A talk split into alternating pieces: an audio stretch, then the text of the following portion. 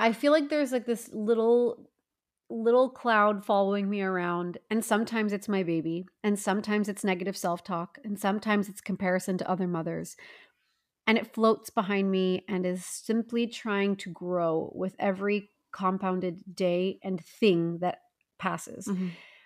Once upon a time, there were two badass women who thought mom brain was complete BS. Then they had babies, became besties, and decided to start a podcast to talk about how they were totally wrong. Welcome to Blame It on Mom Brain. Welcome back to Blame It on Mom Brain. This is Jodine. And this is Amanda. And today we're going to talk about something very relevant to right now. A lot of what we've talked about has been our past experience, and we're finally starting to catch up to our current real life events. So today is something very heavy. it's something very real and something that specifically Amanda has been feeling recently. And we've been kind of saving it to talk about it here today. It started with with your conversation with me started with by sending me an article by um BBC. Yeah, BBC. Yeah. And it is called, we will link this article, but it is called The Mums Who Are Ambivalent About Motherhood. And I just want to say, I wanted to make sure I Googled ambivalent when I when I was reading this article. And essentially it's in between two minds, having two opinions about something very much floating in the middle of two ideas. And I was yes. trying to think about like, what am I ambivalent about? Oh, I think I'm ambivalent about having a second child. Um, but sure, yeah. But let's just start. I'm going to start by saying that all of this has kicked off after a very challenging month and a half with our babe. It's been really difficult between everybody having some kind of cold, some kind of conjunctivitis slash pink eye some kind of diarrhea, some kind of this, always someone else's cold like and and i know that beginning daycare is probably something that was a trigger for this as well because now Romeo two times a week is going part time to daycare. And I know we haven't actually discussed too much of daycare or staying at home or anything like that. And I'd love to, to further dive into that over an upcoming podcast. But we have decided to do part time daycare for Romeo since the month of October, and it has been amazing on so many fronts. I can't even express how much I've needed that mental surrender in so many capacities the surrender of trusting other people the surrender of not having to constantly being in control the surrender of uh, having full days with babe that instead i could take two days that could go toward my work or toward errands or toward rest anything else other than um, motherhood specifically in the hands on completely touched out kind of way. And I know that he's gotten a lot of colds as a result of that. It's been a difficult time. We've also chosen to do 12 month vaccinations just a few days ago. So it's just been a lot all at once. And we have I learned that you are typically going to catch the things that your baby has. Not always, not forever, but typically. And I know that's not the case for everybody. However, it has certainly been the reality for us here in my house, for my case. And I know there are a lot of moms who can relate. I've shared about this on my personal social media account, um, not the Bomb podcast, but mine. And the re- like the response was very overwhelmingly similar. So I felt that it might be helpful to discuss this because this particular particular topic of ambivalence, which is what this this BBC article dives into, and I'll define it in a second, was something that I realized is what I'm feeling at this particular time. In all of this challenge that we're navigating, in the lack of sleep, in the 12 month sleep progression. And I say progression because I know that he's having trouble sleeping at night because he's learning heaps during the day. I mean, he went from c- crawling like a champ, and Jodine knows this. It was like, will he ever walk because he's so good at crawling? To only walking, to using utensils to eat, to saying different words, to understanding questions, to answering my questions. Like it's been the whole gamut of whoa, we have like a real talking live little person here versus mm-hmm. like funky little blob that I like to feed, you know? So I know Weird. that yeah, it's so odd uh, every day. so I know that there's a lot going on for him too. And I'm trying to show that sort of compassion that I show to him to myself because it is hard all around. Even if it's beautiful, it's also hard. And that's where maternal ambivalence begins. It begins with the word and. It's the both. It's the this and that. It's not just the this or that or I Mm-hmm. feel like this but this. It's and. And and we're going to talk about that today. It's just like ambivert.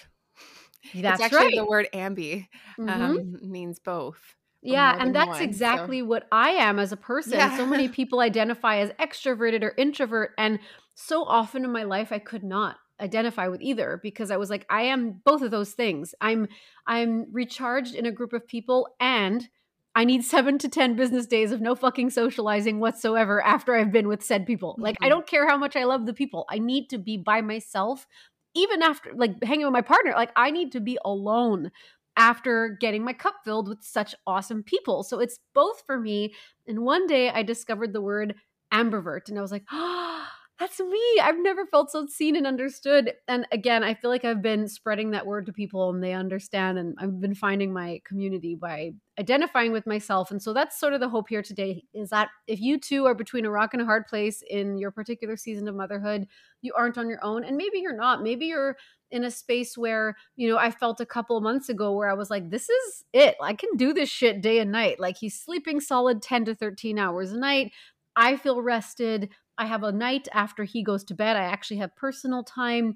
I'm working out with ease. I'm cooking with joy. Like everything felt like it was kind of puzzle piecing perfectly sticking together and i say perfect but we all know it's never always perfect um, and i hope that you're just relishing in that season because that's beautiful and it's a great place to be and i think there's also beauty in this but it's just sometimes a little harder to find you know what i mean Mhm. So I know this has been a little bit of a progression to get to like where you're feeling right now.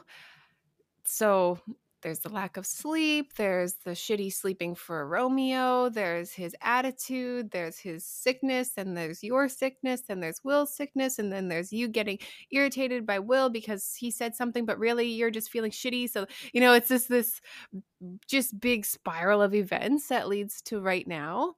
Yeah. So let's just start with how do you feel today? And then we'll figure out how you got there. Today has been a really interesting morning because we've actually had a morning like no other. We woke up to our little one um, having full blown pink eye conjunctivitis vibes, like mucus in eyes, both eyes, mucus in nose and throat, chest, everywhere. Like he's definitely loaded up. And this is following his 12 month vaccinations. Um, it can't be easy to have vaccines, especially as a little one. So we've noticed some of the symptoms have been similar to what we were advised would happen, basically.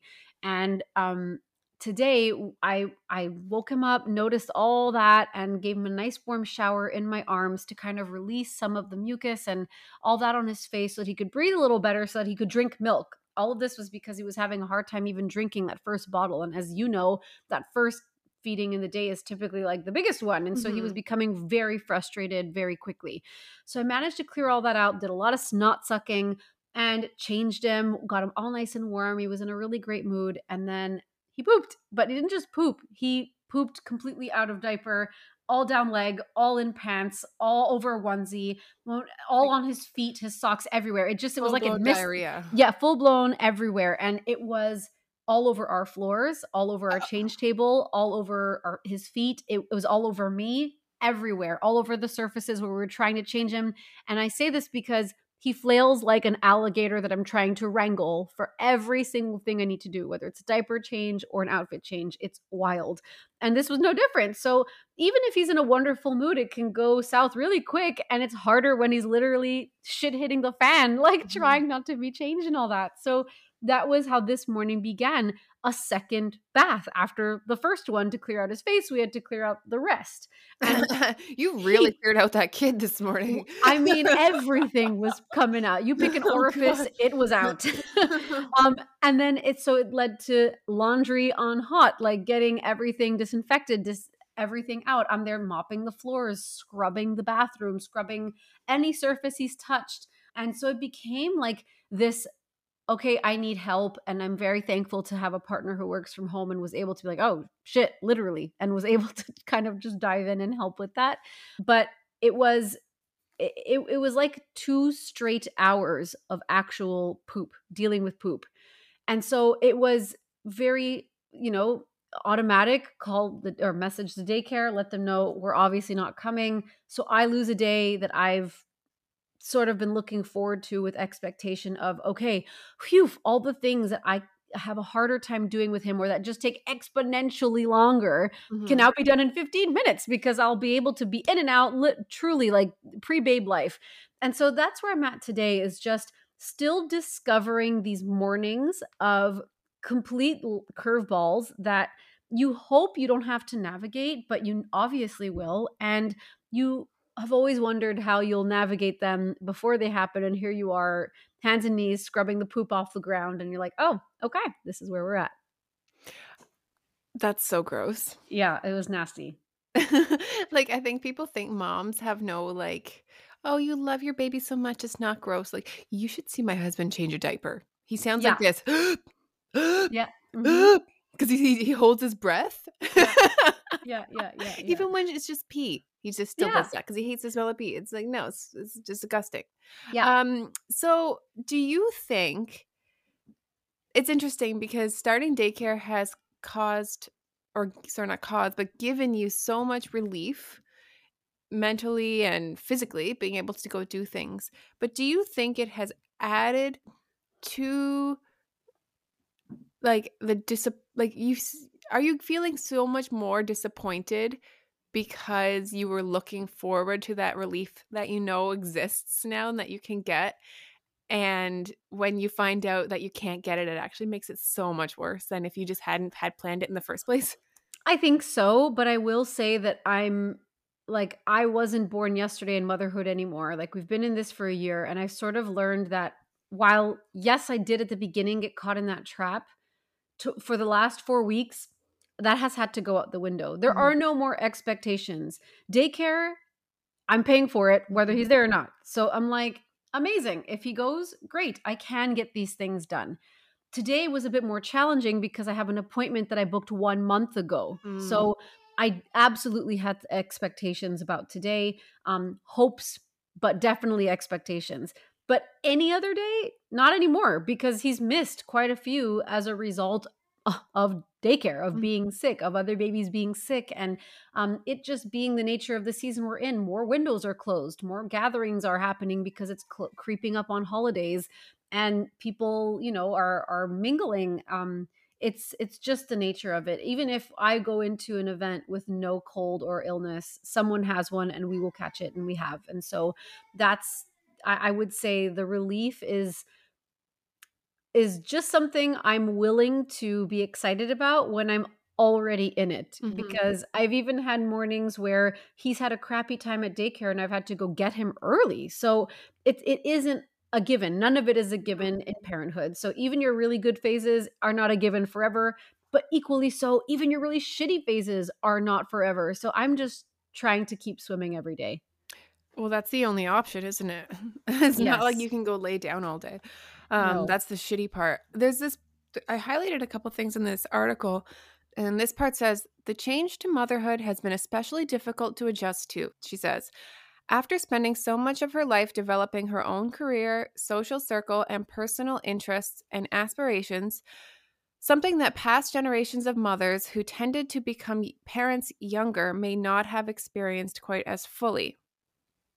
And I feel like this is a really good definition of what you've been experiencing.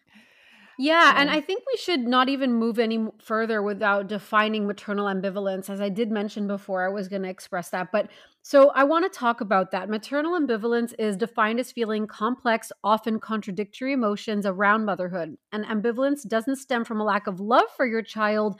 Um, in fact, it's mothers who identify as ambivalent tend to be clear that they would do anything for their kids, so much so that for many the worry stress and fear they feel for their children is part of why they've they find being a mother so challenging. It's you know because like you said they have a life that they've probably built prior to babe but they're also willing to mm-hmm. do anything for their baby.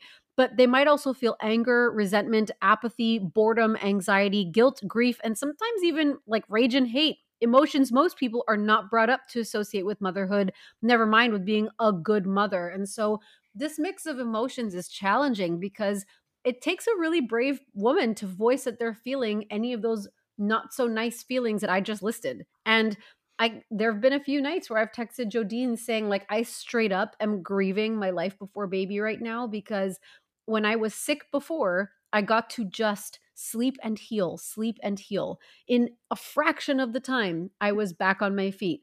But now, no matter what, there's a little one who is in need of you, and you are the grown up, and you are the one who must tend to send babies. So you don't have, if, if babe is awake 45, every 45 minutes at night, you've got to be there. Mm-hmm. And this isn't typical. My baby typically does sleep through the night. So if he isn't doing that, then I know something is different. I know it is challenging for him. And I know it's okay for me to go and be there and intervene and be there for him. But what's challenging is it often means I'm not being there for myself, not because I don't want to be, but because I literally can't sleep through the the frequent wake ups or the constant neediness or the sneezes or the snot sucking necessities or any of those things. So maternal ambivalence is being able to say I love my kids so much and I really fucking hate motherhood right now. And mm-hmm. being so what's what the hard part is and this is what I was telling Jodine and how we kind of knew it needed to be an episode is I am just saying these things out loud, knowing that other people think them, but are so afraid due to shame and criticism and judgment by other people that they won't fucking say it because they're so afraid of what other people will think of them. And God forbid you say that you're having a hard time with motherhood so that it removes that squeaky clean halo that's supposed to sit atop a mother's head. It is such bullshit that we don't get to have both of those feelings when in reality we have them regardless mm. of if you're saying them out loud or not like there's not one I, people listening to this there's not one person you follow on instagram on social media who's posting a happy picture with their baby who didn't just have five meltdowns prior to taking that picture mm-hmm. or who didn't just have five challenging days or moments within that week. Everybody is experiencing them. They're only posting the shiny, squeaky parts. And that is not a reason for you to feel like you're doing it wrong. It's just please take this as a gentle reminder that if you're in a hard season like I'm experiencing right now, that maybe you need to curate how you're consuming motherhood and become really honest with what it's feeling like for you. I think admitting it to other people is one thing, but I think even just only admitting it to yourself mm. is really difficult. It is. And that's what I liked about this article and I know this kind of happened for you because this was something Will found, right? And uh, then- uh, yes, he found this after a late night conversation with me that I'm not going to lie, like I'm bawling at this point. I'm like, I'm exhausted. I can't catch up. Mm-hmm. I can't get better.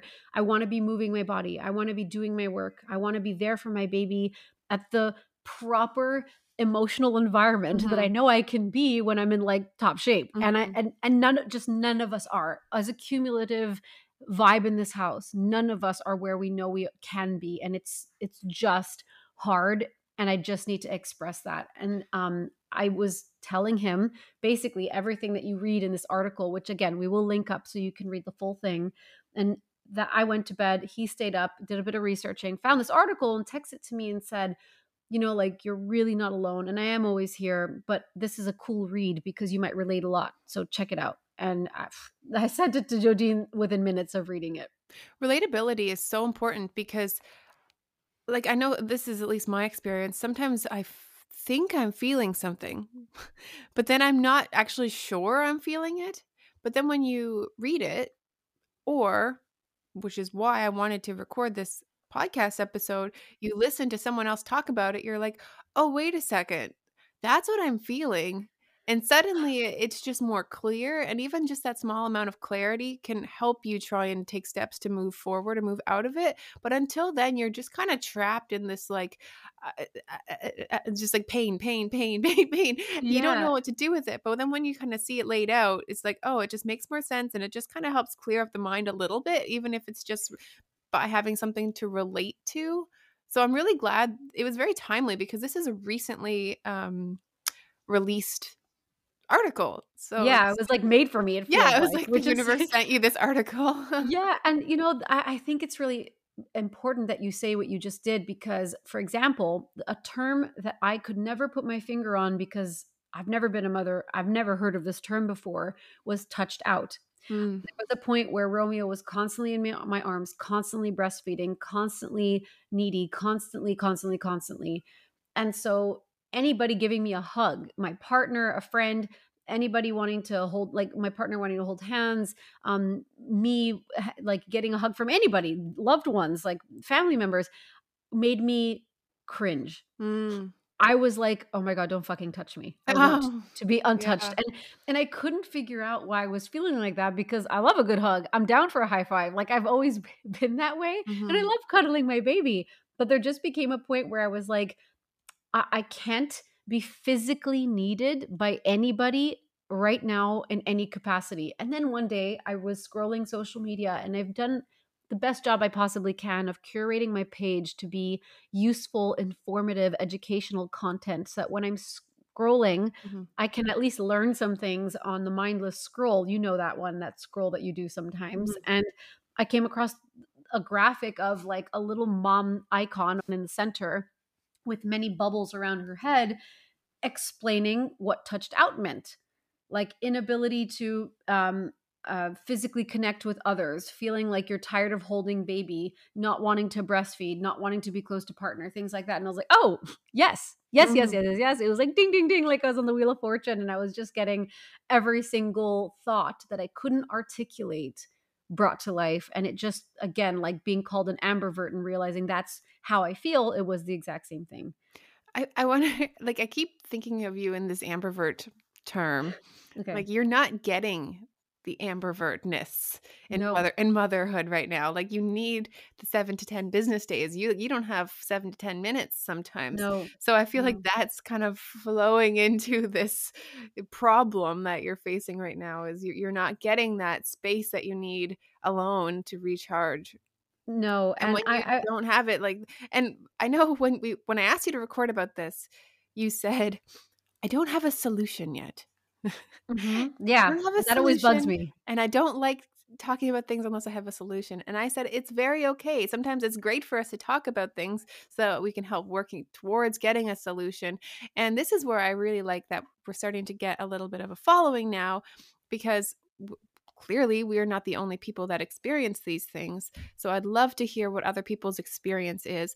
Dude i would love to talk to dr sophie brock a motherhood studies sociologist in Sydney, Australia, and host of the podcast The Good Enough Mother. yes i would love to talk to her someday That'd be so cool. Okay, everybody, put it out there. Tag tag her if you find her online. Tag her and say her these babes are dying to talk to you. about ambivalence um, yeah, about ambivalence. I, I want to share something from the article as well that I, I think is important when identifying why maternal ambivalence is such a thing.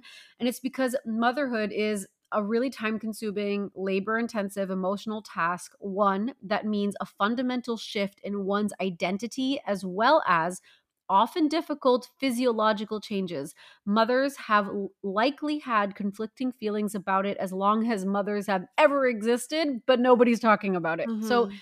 that is huge. It's the shift in your physical sense, your mental, your emotional, your your cognitive because of your sleep deprivation, your social because you're not hanging with your friends, and even your your support because this whole it takes a village to raise a baby. yeah Where is the village? i know where's the Like- village at yeah like uh, because here's the thing too and, and i i say this in complete respect for the decision i'm sick as shit and so is our family why would i want to bring in like the elderly like my parents or other people or, or family members who have babies or friends who have babies of their own and risk them passing this on like when you're sick it's not totally wise to call on your village to come into your house that has all sorts of germs circulating and ask them to intervene. It's, you know, you hope that they can, you want them to, you wish, you fucking pray that they could, but it isn't like in their best interest to do so. So of course they're like, "Ah, stay away. Like I'm I love you, but I'm not coming. I'll send you I'll send you soup instead." Like those are Mhm. sort of the ways that they can help, but ultimately it's down to you and your nuclear family and I this think that's what i'm what- going through right now like I, Yeah. we have my mother-in-law staying with us right now we caught what i'm starting to think was the rvs that was been has been going around i'm pretty sure that's what we had in this household my daughter and my husband had really terrible coughs really really really bad coughs for a couple weeks my mother-in-law caught it she's here visiting from nova scotia and now it turns out she has pneumonia So, and I she has believe it. been so sick, like bedridden for six days. She's, on she anti- still in bed? yeah, she's still in bed. Oh my, I, I can. I'm talking right now, and I can hear her through the wall coughing. oh my god. She's starting to feel good. She's almost on the antibiotics. I mean, good is relative. but Yeah. then we also got pink eye, which is just Yeah. so strange because you're in the other. Never in my country. life. Yeah, and never in my life have I ever had this, by the way. And Oh, now all of a sudden I'm wiping asses and it's all over the place. Well, now we have to separate them. So mother-in-law's starting to feel good.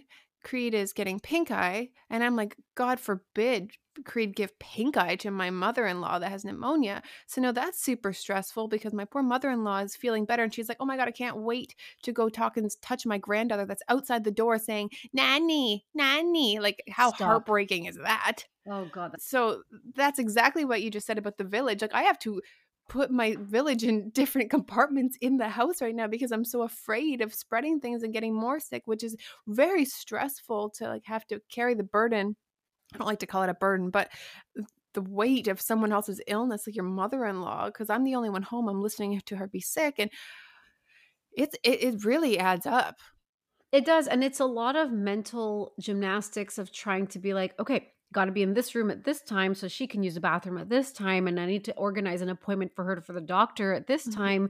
And how are we going to drive her there? And w- d- h- Uh, are we picking up the medication? Are we all going together in the same car or are we risking being together? Like, there's so much thought that has to go into that. It is, it almost, and I hate to say it, but it almost becomes part of the load that you would probably be able to navigate far easier with just one sick baby versus multiple sick adults and mm, baby. Definitely. Yeah. It, and so, I f- I, I mean, it all adds up. So let's dive in a little bit more to maternal ambivalence. Hey everyone, thank you so much for listening to Blame It on Mom Brain. If you are loving the show, please consider writing us a review wherever you're listening. It would mean the absolute world to us, and we hope by sharing this podcast, we can reach more moms and help share our motherhood experience, normalize our feelings, and make us all feel a little less alone. Back to the show. I know that reading this article was kind of like an, oh, okay, even for you. Can you identify with it at all? Like, do you feel like you too have had an identity shift or that you're navigating, figuring out who you are and also, oh my God, I have to parent? Like, there's so many moving parts to this thing, but what stood out for you that made this article resonate and, and kind of like really feel part of your real life? Um, I can't say I'm feeling this right now. when I Mhm. was reading it, I was like, okay, I'm not in this headspace currently. Like, I've definitely been in this headspace, but I'm not in it now. And I've said before, I very much live in the present. So I just release everything. I've worked very hard on releasing everything that's behind me.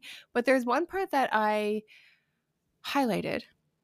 And it was when I became pregnant, I felt like I got downgraded from human to woman. The people I worked with, all they would talk to me about was that I was pregnant.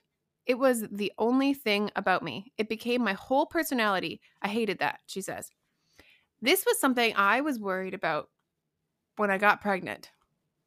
I very much was afraid of having a baby become my identity because I Mhm. saw this in, in everybody else. Like, oh, you have a baby? It's like they just talk about their baby. like Yeah. they no longer have anything about them that is not their not their baby and sometimes i feel like i'm definitely in that trap where people talk to me they're like how's creed? It's the first thing how's creed doing? I'm like oh she's great and i don't even i don't notice that it's happening but it is something i'm a little bit afraid of um and i think this is the main thing that has that resonates with me in this article is just that identity shift. But something else that they talk about is age. So I wonder if that is something that you and I are are differing on because we are 6 years apart. And when I found out I was pregnant, I was very much kind of okay with having a new shift in my life. People were asking me, "Oh, are you going to come back to work next year?" And I kept saying, "I don't know. I really don't know. I have no idea. I don't want to plan for it. I don't know what I'm going to do." Yeah. and I was talking about like I'm looking forward to having this baby be a new career change for me because it's definitely not a year off, quote unquote, because that's the farthest thing from the truth. No, it's a career change, everybody. It's a career change. You are now You have a, a new job, different job. Yeah. you left your job. old job. Now you have a new job that has much longer hours. Actually, just eternal hours. It's just eternal hours, forever and ever. You are employee of the month, fucking always. At least you win that. yeah, yeah, yeah. Um, so that was something I was looking forward to actually, actually because I've been doing the same thing for 10 years and I was kind of feeling a little bit like mentally burnt out just especially after COVID. COVID really really hurt my career mentally. It, it became very dark. So I was okay with that. I'm still in the place where I'm like, huh, what am I going to do moving forward? So I'm very okay with change. Mm-hmm. I- I'm not committed to anything. Whereas I feel you are in a completely different scenario. You've worked really hard to get to where you are right now. You're very happy. You didn't really want to have a change. Yeah. And you were not able to continue doing all these things that you want to do and you love to do. Whereas I, I'm kind of like looking for that. Like, what is it that I love to do right now? Um, so I, I do think there's that difference between the two of us. To be fair, I feel that I can identify a lot to what you're saying now. Like at the very beginning of pregnancy, I found that I was exactly with what you're saying. Like, really, I love what I've created. Oh, God, it's taken me 10 years mm. to have a successful or like a successful online business with many clients and business partners. And it took ages to build from nothing to all of this where I'm completely remote. I'm my own boss, like the whole thing. Um, and it felt like a really good time to decide to add on a little person if I was ever going to do it. And yes, we do have an age gap. And so there was that too between you and I. I feel like at 29, you couldn't have paid me enough money to want a mm. child. I was like, mm, bye, no thanks. I, no, no, I was on a plane somewhere. Like I, I was already working for myself at that time. I had, I, I started this when I was 26, I think. Yeah, 26, because this will be my 10th year. So I started this when I was 26. And by 29, I was already working for myself. I had retired from being a phys ed teacher and I was in control of my time. I was the boss. I had actual time freedom. And anytime I was tied down to work, it was a choice. I wanted the business calls. I wanted to mentor. I wanted to work with my clients. I wanted to push harder and harder. Like there was that absolute drive. I got pregnant and I still felt that way but it's almost like now I'm starting to be like, well, what more can I add? Because I'm so much more than I was that I can I, I feel like I have such a good handle on what exists already because I've spent 10 years cultivating it mm-hmm. that I would love to reintroduce some past things or hobbies or past loves that I want to rekindle my connection with or yeah, things like that. So I would say I'm more where you are now as you were explaining it at the start mm-hmm. of wanting to get to know yourself a little bit more and that's part of where this maternal ambivalence is coming from for me mm-hmm. is that i am also in the midst of trying to figure out like well what what else is there for me cuz i know what i'm good at mm-hmm. i i know my strengths and i know how powerful i am when i'm in my element the problem is I'm never in my element because mm-hmm. right now I'm always sick or I'm I'm momming or I'm sleep deprived. Um, and don't get me wrong, I like you am vehemently passionate about making time for myself. Period. Like you have your classes, I I do similar things. I make sure I'm working out every single day. I still make time for work every single day on his naps. It's I'm still I have never stopped working since he came out. So yeah, but the problem is what if the nap is shit? Well, if the nap is shit, then it's tomorrow or it's later. Yeah. Like it's but always. That, I mean, adds to this feeling of ambivalence, and that's like yes, took something from me. Yeah, like you took the time I needed, and so that's where managing expectations has had to become really at the top of it, where it doesn't matter if you want to still be working 40 hours a week that's simply not feasible at this time with a 24 hour a mm-hmm. day, seven day a week job on top of it. So I've had to manage a lot. And that's where this identity shift is now coming into because I'm like, oh, I can't work the amount that I want to work. Mm-hmm. I can't manage the amount of clients I want to manage. Like it's I physically cannot do it. I can't have 50 new people a week. Like like it can't happen. And so it's just figuring out well what other ways am I going to feel my most empowered because maybe it isn't taking on more people to mentor or trying to work more, but instead it's reconnecting with different passions or hobbies or classes or people that will be able to meet me with the fluidity I need right now. I can't completely hmm. have the structure I loved and thrived through before. I can have some of it, and I do, but I've had to again release expectations for the gravity, the amount mm-hmm. of it that I had gotten used to before Babe. I think, though, what we're not mentioning is the feelings of resentment that you get when those things are taken away from you.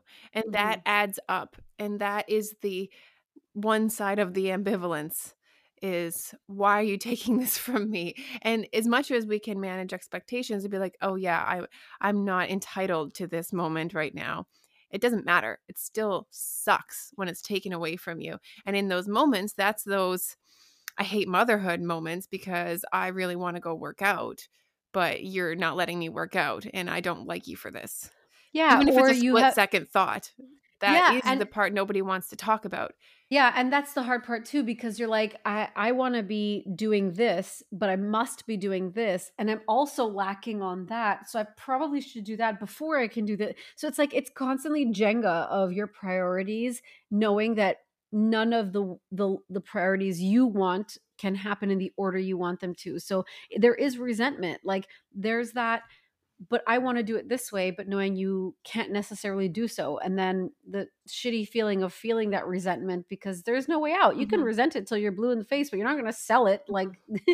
your your babe is your babe. You can't. There's no refunds. You can't return it. So you you have to just continue to be on this boat that you signed up to sail with. And riding these waves is very difficult in the first place. But it's like you said. It's one thing to have expectations change, but it's another when it's compounded over time. Mm-hmm. It's, for example, it's one thing to have one shitty night's sleep and then go back to your normally regularly scheduled program of sleeping through the night. Mm-hmm. But it's very different when now I am at a month and a half of broken sleep. That's over 30 days straight of broken sleep every single day. And it's basically newborn vibes. And it's not saying, oh, well, I don't sleep through the night anymore. Oh, well, I'm just going to manage my expectations and not sleeping. Bro, sleep deprivation, like we've said, is a torture.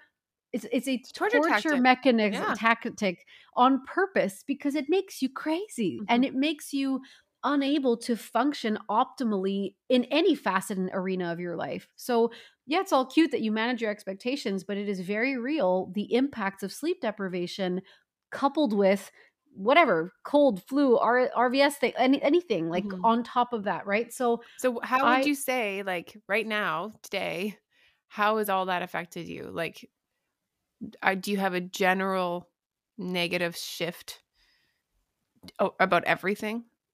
Yeah i feel like there's like this little little cloud following me around and sometimes it's my baby and sometimes it's negative self-talk and sometimes it's comparison to other mothers and it floats behind me and is simply trying to grow with every compounded day and thing that passes. Mm-hmm.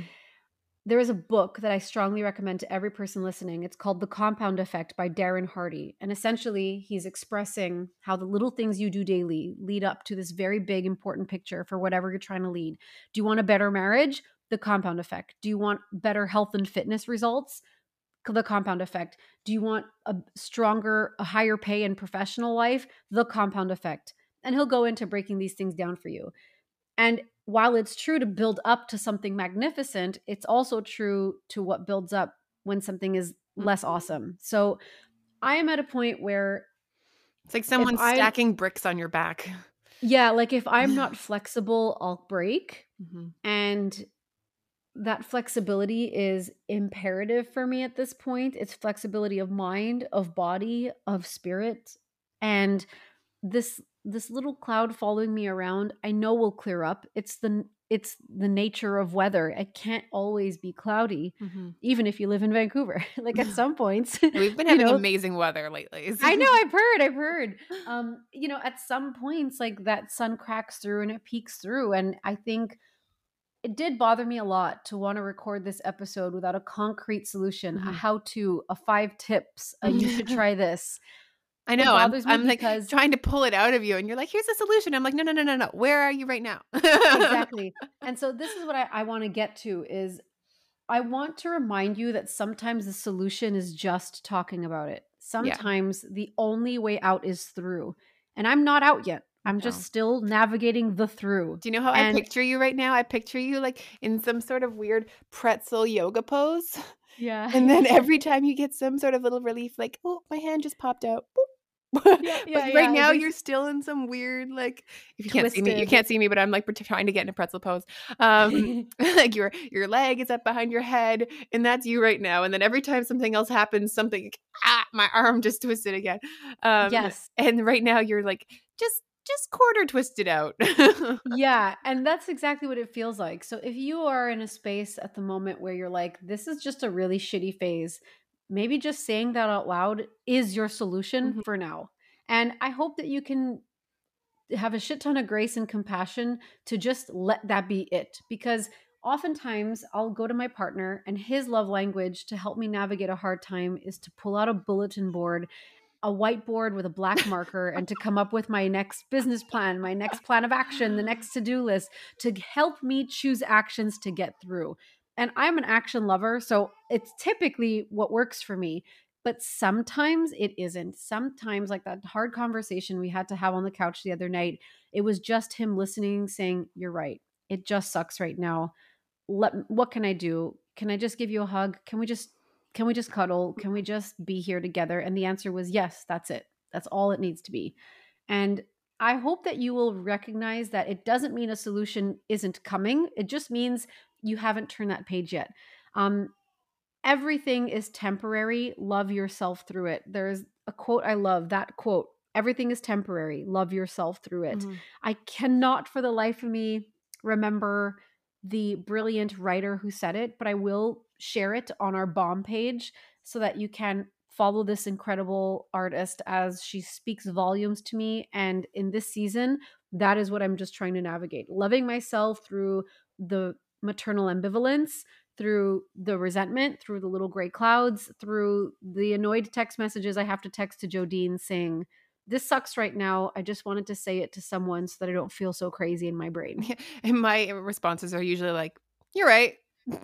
Yeah, yeah. And it hell as stupid as it is, like she's just like it it does suck. I I know. I I understand. Uh-huh. I've been there. Like not because I want people in my life who are misery loves company kind of people. I'm very drawn to the type of women who are willing to fight for themselves, willing to pull themselves out, not the ones who want to stay in that hard place. I've been there before and my life did not grow. What shifted for me the most was when I was in a hard place, I was willing to sit with it, willing to acknowledge it, but also willing to keep trying because I everything is hard. Paying your bills is hard, taking out the trash is hard, having to care for your kid is hard, putting your relationship first is hard.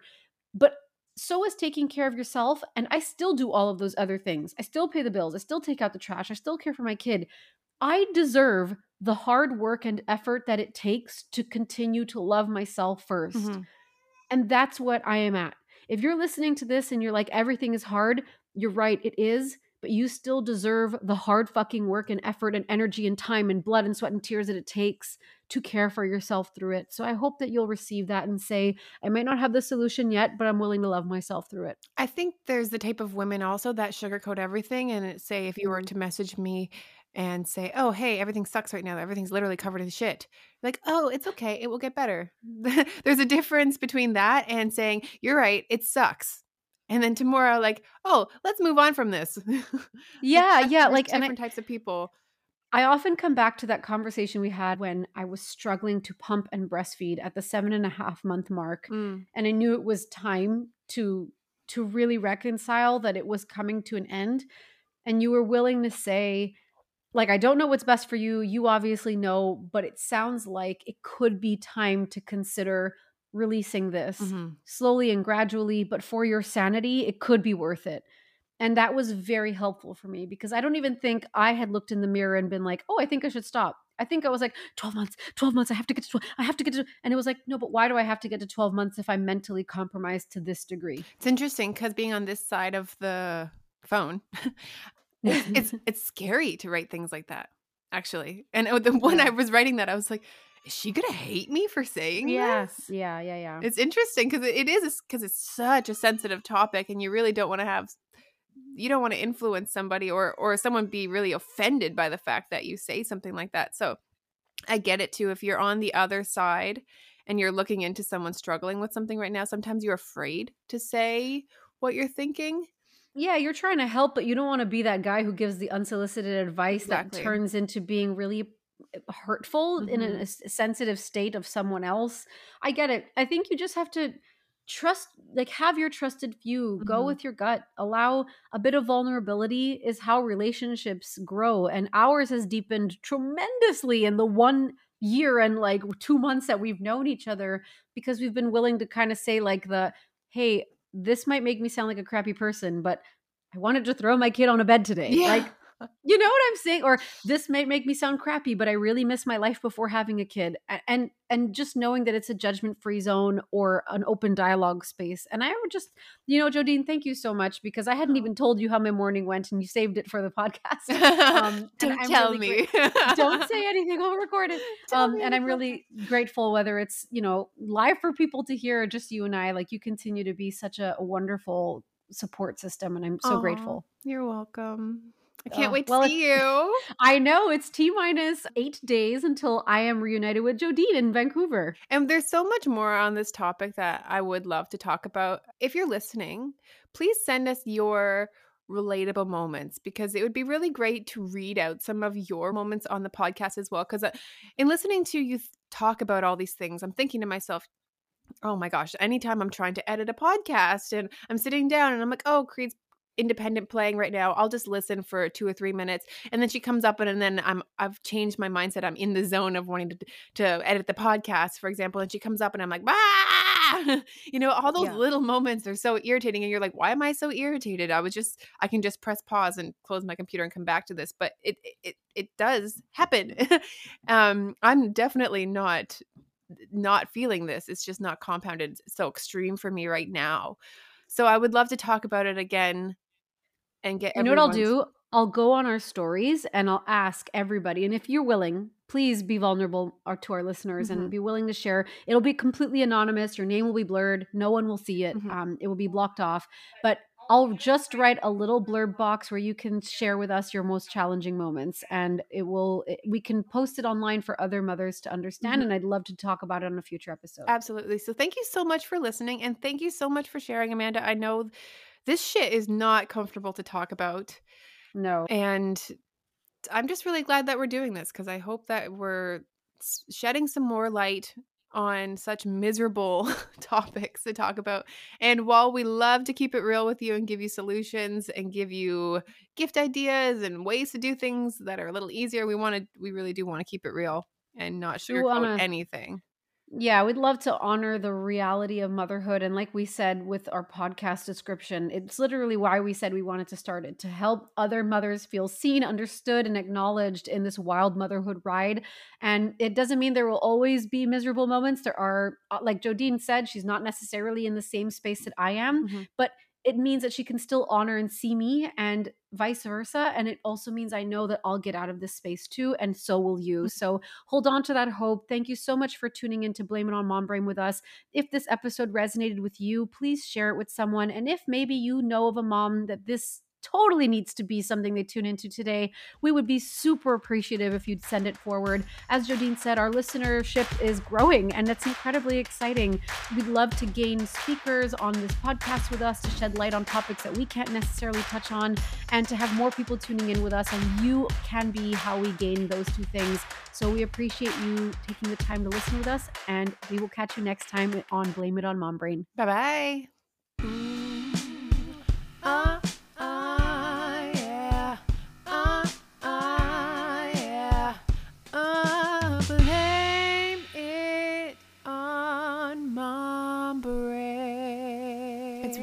I swear.